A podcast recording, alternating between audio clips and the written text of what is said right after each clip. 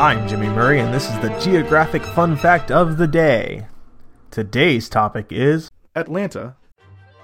Atlanta is the capital and most populous city of the U S state of Georgia.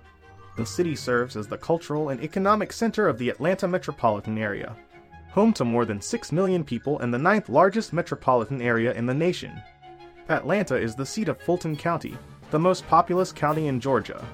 Situated among the foothills of the Appalachian Mountains, Atlanta features unique topography that includes rolling hills and the most dense urban tree coverage in the United States. Atlanta was originally founded as the terminus of a major state-sponsored railroad. With rapid expansion, however, it soon became the convergence point among multiple railroads, spurring its rapid growth. The city's name derives from that of the Western and Atlantic Railroad's local depot, signifying the town's growing reputation as a transportation hub. Toward the end of the American Civil War, most of the city was burned to the ground in General William T. Sherman's March to the Sea. However, the city rose from its ashes and quickly became a national center of commerce and the unofficial capital of the New South. Atlanta became a major organizing center of the civil rights movement, with Martin Luther King Junior, Ralph David Abernathy, and many other locals playing major roles in the movement's leadership.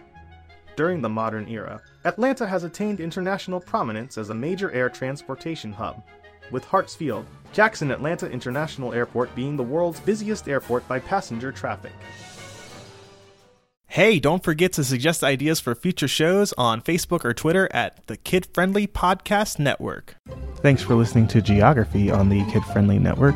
Music by Kevin MacLeod. I'm Jimmy Murray, and this is executive produced by Chris Kremitzos.